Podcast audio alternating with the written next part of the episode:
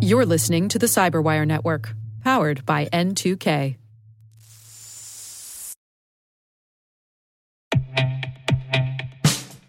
And now, a message from Cyberbit. Mastering cybersecurity is like mastering a sport. You build muscle memory through rigorous practice, then you train as a team to foster cohesion while operating under pressure. Like athletes, cybersecurity professionals thrive on hands on simulation. But traditional courses, certifications, and open source labs won't build you a winning team. You need Cyberbit. Cyberbit offers a hyper realistic simulation environment for your SOC, IR, and C suite to refine your skills, all using the market leading SIEMs, EDRs, firewalls, and WAFs they use every day. Cyberbit is offering Cyberwire listeners a free live fire exercise. Sign up your team now at cyberbit.com slash cyberwire.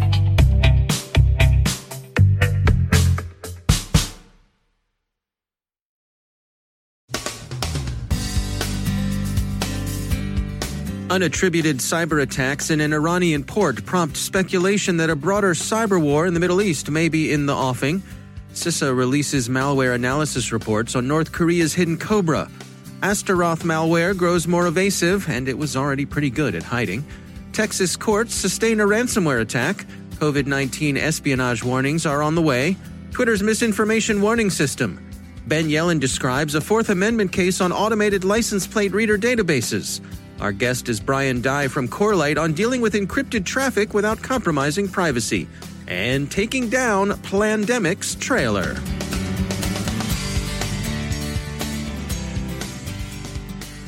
From the CyberWire studios at Data Tribe, I'm Dave Bittner with your CyberWire summary for Tuesday, May 12, 2020. Iranian officials acknowledge that Shahid Rajaee, the port of Bandar Abbas, sustained a minor cyber attack last week. They characterize it as a failure, ZDNet reports, with only a few computers affected and operations of the port undisrupted. The authorities offered no specific attribution beyond saying that the attack had a foreign origin. Whether that foreign actor was a state, a hacktivist group, or a criminal gang wasn't specified. The Jerusalem Post wonders if the Shahid Rajaee attack and the cyber attack on Israeli water systems which the newspaper says caught the Israeli cabinet by surprise, are harbingers of a wider cyber war in the Middle East.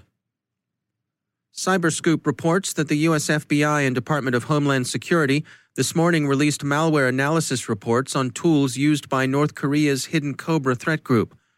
The Cybersecurity and Infrastructure Security Agency summarizes the three reports in an announcement posted to its site. Cisco Talos says that the Astaroth malware, which ZDNet notes has also been tracked by IBM, Cybereason, and Microsoft, has improved its obfuscation and evasion capabilities, particularly with respect to its use of YouTube channel descriptions to carry encoded and encrypted command and control communications. So far, Astaroth, spread principally through phishing campaigns, has been largely confined to Brazil, but that could change quickly. The Office of Court Administration, which provides IT services for Texas courts, has been hit by ransomware, according to The Hill. Their websites were taken offline after the attack, but courts are continuing business by other means. They're distributing documents by Dropbox, for example. Which strain of ransomware is involved hasn't been disclosed yet, but the courts say they're not paying the gangs, no matter what. The Washington Post followed up yesterday's report in the New York Times and elsewhere that the U.S. FBI and Department of Homeland Security were preparing a warning about Chinese espionage directed against COVID 19 vaccine and treatment research, with news that such warnings will probably be out within a week or so and not within the few days originally expected. The Post notes that the warning is expected to focus on non traditional actors that is, students and researchers already in place at U.S. research institutions who are or will be activated to collect information on vaccines and treatments. China's foreign ministry has preemptively denounced the warning. Zhao Lijian, the spokesman for the Chinese foreign ministry, said, quote, We firmly oppose and fight all kinds of cyber attacks conducted by hackers. We are leading the world in COVID 19 treatment and vaccine research It is immoral to target China with rumors and slanders in the absence of any evidence. Given the threat the virus poses, it's unsurprising that intelligence services have actively collected information about its origins, effects, epidemiology, and treatment. Russia, Iran, and China are believed to have been particularly active in this regard, as has Vietnam, which FireEye says began collecting as early as January. Vietnam's interest has been focused largely on its Chinese neighbor. There's a bit of natural tension at play between the desire to encrypt data for privacy and security and the need to see into that data to ensure that bad guys or gals aren't taking advantage of that very use of encryption to help hide what they are up to. Brian Dye is Chief Product Officer at Corelight, and he offers these insights we're definitely seeing a lot of encryption, which is good, right? It gives a lot of security benefits, get a lot of privacy benefits. Most organizations that, that we see are in the 60 to 70% kind of encrypted traffic. And we find it's pretty interesting to think not just about the broad brush of how much is encrypted, but about which flows are actually encrypted, because you've got a bunch of outbound content, right? That uh, in particular is going to have a lot of personal traffic that has an expectation of privacy, a bunch of inbound flows that you can choose to decrypt or not, and then kind of internal or east-west flows where you have the choice to engineer invisibility. So, you know, there's the broad stat, and then there's the those three different kind of types of traffic that folks are really thinking about in many ways differently. How do you recommend folks approach those individual flows? Or are there best practices here? best practices is a function of which geography you're in and kind of what compliance mm. scheme you operate on. But I would definitely say there's some design patterns, right? Uh, outbound flows where folks have the expectation of privacy, those are generally not being decrypted uh, for all sorts of reasons, especially if you're kind of in the in the EU in general. In mm. in areas where folks have the desire or, or the, the mandate to actually encrypt inbound, uh, especially stuff aimed at their business systems, we're still seeing some of that. And then internal, I think, is becoming more and more encrypted, especially as folks think about zero trust. Do you find that there are any common misperceptions that people have when, when it comes to using encryption? Uh, I think the most common one is the belief that encryption kind of puts this veil of blindness uh, in, into the network. And as we've kind of talked about, uh, that's really not the case, right? And you know, if, if you take a simple example like like JA3 hashes, right? when folks first had encryption, we said, "Oh, wait, that's removing all this signal." So then, you know, folks like the the Salesforce team came up with approaches like JA3, where you generate new signal into these encrypted environments, and then the, the cat and mouse game is continuing, right? So we've seen some actions of attackers, for example, trying to hide from JA3 signatures by using pre-shared keys. Well, the trick is if you can actually find when pre-shared keys are, are being used, so essentially a SSL instant encryption, right? Uh, encryption communications that are happening without an SSL handshake. Now you've found the pre-shared keys. So now you've gone through the whole cycle of you have an insight mechanism, you have an evasion technique, and you have a countermeasure. So that's kind of the oldest cat and mouse game in security, if you will, and it's absolutely continuing uh, in the encryption world. Hmm. And I suppose no no sign of it just slowing down. No, we, we don't we don't see that slowing down. It, it's kind of the the fun yet terrifying kind of evergreen part of our uh, of our world. And a lot of what we're trying to think about is how do we help uh, enable and connect different folks in the open source community that are doing some pretty thought leading stuff here, right? Because we definitely find that you know just like in the JA3 example, when you've got a couple of high end defenders that are all seeing the same problem, just connecting the dots across them so they can work on it together, that has a lot of value before you talk about anything technical, right? Just helping us all build bridges so we can work together. That's the right starting point. That's Brian Dye from Corelight. Twitter has offered more information on its plan to label COVID 19 misinformation as such, Reuters reports. The labels will say, quote, some or all of the content shared in this tweet conflicts with guidance from public health experts regarding COVID 19, end quote. A Learn More link will take users to some of that relevant expert guidance. In cases where Twitter judges the misinformation to be particularly risky, the social medium will display the warning before the user views the content. Confirmed misinformation will be labeled, as will certain disputed claims. It appears the false or disputed material will remain available, albeit flagged and linked to contrary views and this is in keeping with the marketplace of ideas approach Twitter appears to have adopted. Twitter's public policy director Nick Pickles said, quote, one of the differences in our approach here is that we're not waiting for a third party to have made a cast iron decision one way or another. We're reflecting the debate rather than stating the outcome of a deliberation. This may be both a quicker and more permissive approach than other content moderation being mulled elsewhere. That more directive content moderation may be seen in the decisions by YouTube, Vimeo, and Facebook to remove a trailer for a full length film, Plandemic, that pushes an anti vaccine conspiracy theory about the origins of and response to the COVID 19 pandemic. The Washington Post reports that these platforms have decided the trailer, which at 26 minutes running time itself amounts to a short film, pushes misinformation likely to prove dangerous to those who follow its advice. YouTube says that its policy is to take down content that includes medically unsubstantiated diagnostic advice for COVID 19, like the Plandemic trailer.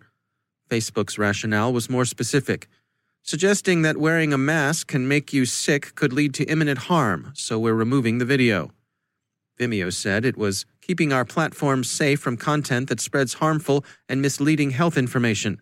The video in question has been removed by our trust and safety team for violating these very policies. Plandemic features fringe scientist Dr. Judy Mikovits, who the Washington Post says has been associated with discredited research before. Among the film's claims is the assertion that the wealthy have deliberately worked to drive up infection rates in order to increase vaccination rates. Before it was taken down from Facebook at the end of last week, the Plandemic trailer had, Digital Trends reports, attracted 1.8 million views, including 17,000 comments and nearly 150,000 shares. And as usual, the Hui gets a head start on the straight dope. Or so the government hoods would have us believe. Just kidding.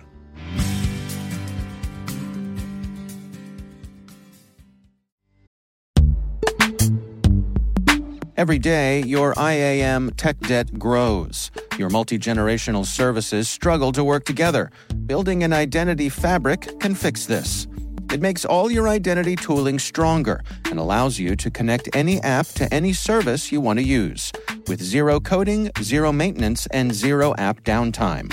Strata's identity orchestration platform separates the identity logic from your applications so you can optimize existing IAM tools and manage them in a single control plane. Now, every vendor, standard, and architecture work together. In short, building your identity fabric means you can secure your non standard apps keep your complex access policies, retire outdated IDPs, and modernize in record time. So build your fabric with Strata Identity and get rid of tech debt for good. Visit strata.io slash cyberwire, share your identity priorities, and receive a pair of AirPods Pro. Offer valid for organizations over 5,000 employees.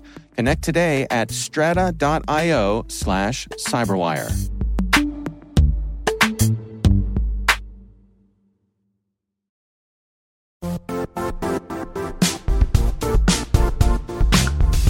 The IT world used to be simpler. You only had to secure and manage environments that you controlled. Then came new technologies and new ways to work. Now, employees, apps, and networks are everywhere. This means poor visibility, security gaps, and added risk. That's why Cloudflare created the first ever connectivity cloud. Visit cloudflare.com to protect your business everywhere you do business.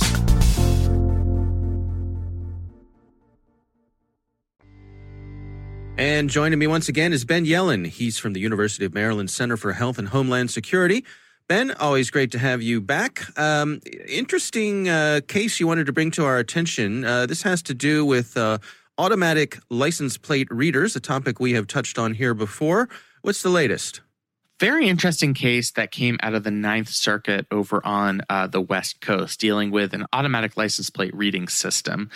So there was an individual who was seen committing a crime in a GMC Yukon. Investigators, uh, law enforcement could not see uh, the individual committing the crime. They just were able to get the make and model of the vehicle and uh, traced it back through the license plate to a rental car company.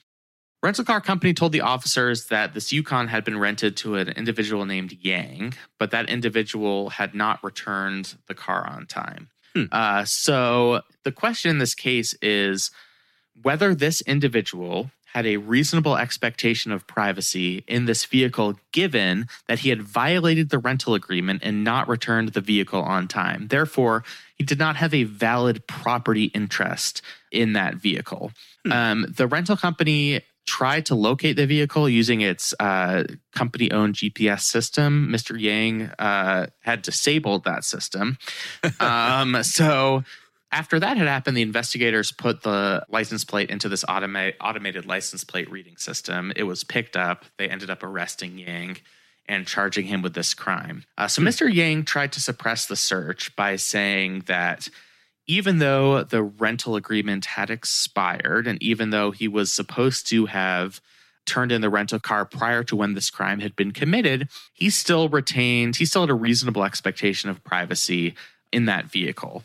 And there has been some case law saying that just because a lease has expired, that does not automatically eliminate the lessee's privacy interests in in that property. Hmm. Uh, and that's Well, certainly help, been- help me understand here before we move on. Sure. I mean, if I, if I rent a car and uh, in the course of me driving that car, I do something that, that catches the eye of law enforcement, are, are they typically allowed to go to the rental agency and say, who rented this car? Uh, so tradi- they, they would need a warrant to do that because you, as a lessee, have a uh, expectation of privacy in that vehicle. I I mean, you, you've been granted a temporary. It's a license, but it's a temporary property interest in that Hmm. vehicle. So, you know, for that period during the rental agreement, law enforcement would have to seek a warrant. Here, they did not. They just went to the rental car company and were like, uh, "Hey, can you guys help us out?" And they, without obtaining a warrant, uh, put this license plate into this automated uh, license plate reading system and, and got a hit. Uh, see. but they did so without getting judicial approval uh, to conduct this search. So the past case law basically says you eventually lose your Fourth Amendment rights in rented property after the rental period has ended. Eventually is obviously very, you know, a very vague term. We don't know if that's a few days, one week, several weeks. But just because that that rental agreement has expired doesn't mean that your property interests have automatically been diminished. What the court is saying here is Mr. Yang did not have a reasonable expectation of privacy in the vehicle for a number of reasons. The first reason is there's no evidence that this rental car company had any policy or practice of allowing lessees to keep cars beyond the rental period. And the rental car company had made a bunch of attempts to repossess the vehicle. They tried to activate the GPS. So they were trying to assert their own property interests. So that's one element of the decision. Mr. Yang also argued that because of the Supreme Court decision, United States v. Carpenter, um, a person has a privacy interest in the whole of his or her movements across locations. I know we've talked about that case a lot on Yeah. uh, this podcast and our caveat podcast. The gist of the case is in order to obtain historical location information, the government has to have a warrant. And that's sort of what Mr. Yang was uh, arguing here. So, what the court here is saying, as uh, as it relates to that Carpenter question, is this search had not revealed the whole of Mr. Yang's physical movements. It was not tracking him from location to location. It just picked up his license plate on one particular instance. So, Carpenter is not implied uh, in this case, and because the rental uh, agreement had expired, he no longer had a reasonable expectation in that piece of property. So, the conviction for now is upheld, uh, although you never know. It is possible that this case could make it up to the Supreme Court and we get more clarity on when a person uh, loses their reasonable expectation of privacy as it relates to automatic uh, license plate readers uh, on rented vehicles. All right, that's an interesting one for sure. Ben Yelin, thanks for joining us. Thank you.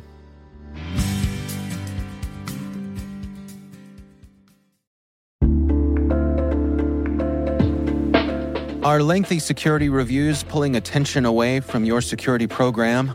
With the largest network of trust centers, Vanta can help you streamline security reviews to win customer trust, save time, and close deals fast.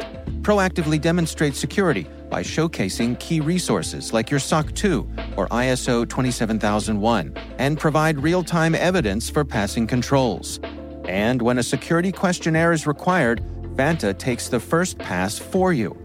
Visit vanta.com slash cyber to take a self-serve tour. That's vanta.com slash cyber.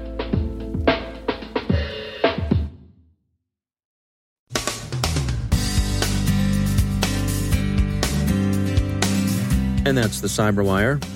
For links to all of today's stories, check out our daily briefing at thecyberwire.com. And for professionals and cybersecurity leaders who want to stay abreast of this rapidly evolving field, sign up for Cyberwire Pro. It'll save you time and keep you informed. Listen for us on your Alexa smart speaker, too. The Cyberwire podcast is proudly produced in Maryland out of the startup studios of Data Tribe, where they're co building the next generation of cybersecurity teams and technologies.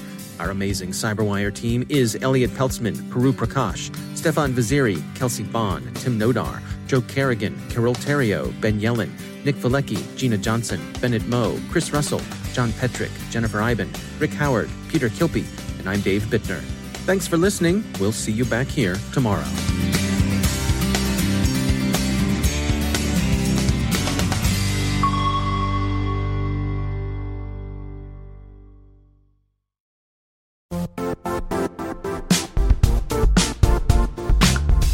And now, a word from our sponsor, Zscaler, the leader in cloud security.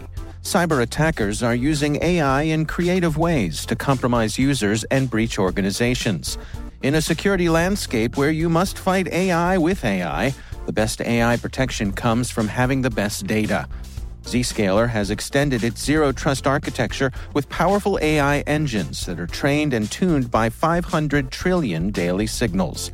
Learn more about Zscaler Zero Trust Plus AI to prevent ransomware and AI attacks. Experience your world secured. Visit zscaler.com slash zero trust AI.